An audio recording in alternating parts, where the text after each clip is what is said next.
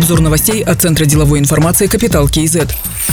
Каким Алматы должен стать через 30 лет? Стратегию развития представил Аким Бакаджан Сагентаев. К 2050 году город не должен делиться на верх, низ и окраины. Развитие будет полицентричным, и в каждом районе будет необходимая инфраструктура. Активно будут применять смарт-технологии и проактивное планирование в застройке, охране окружающей среды, транспортной сфере, безопасности, здравоохранении, образовании, госуслугах. Все это будет в единой информационной системе. Горожане должны принимать активное участие в распределении бюджета и управлении проектами. В стратегии также говорится, что Алматы станет центром торговли и финансов на новом шелковом пути. Здесь должен быть развитый рынок капитала, который обеспечит поддержку и защиту инвестиций. Кроме того, Алматы станет культурной и интеллектуальной столицей региона.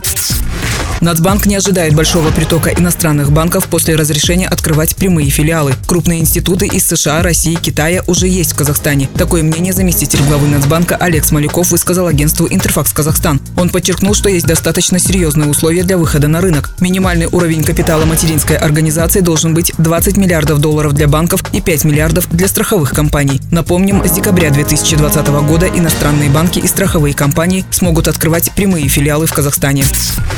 Проект так называемых легких рынков разрабатывают социально-предпринимательская корпорация Алматы и Акимат города. Глава СПК Алматы Оскар Белизбеков сообщил, что уже выбрали приблизительные локации. Крытые легкие рынки будут соответствовать международным стандартам, который называется «Экомарт». Проект реализует за счет инвесторов или по принципу государственно-частного партнерства. Кроме того, рынки будут оцифрованы, цены будут отображаться на мониторах и их можно видеть в режиме онлайн.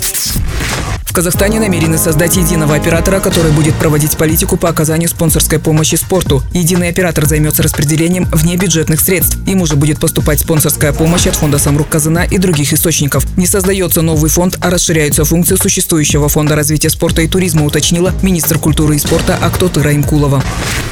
Акима Тараза Кайрата Досаева уволят из-за происшествия в школе, где пострадала 12-летняя ученица. Акиму Жамбылской области Аскару Мурзахметову президент Касымжомар Токаев объявил замечание. Кайрат Досаев был назначен Акимом Тараза 24 апреля текущего года. Ранее он работал в агентстве по чрезвычайным ситуациям Акимата Халматинской области, Талдыкургана, Караталского района Алматинской области. Был Акимом Кордайского и Шуского районов Жамбылской области. Временно исполнять обязанности Акима Тараза будет Бейсенбек Жанбусынов.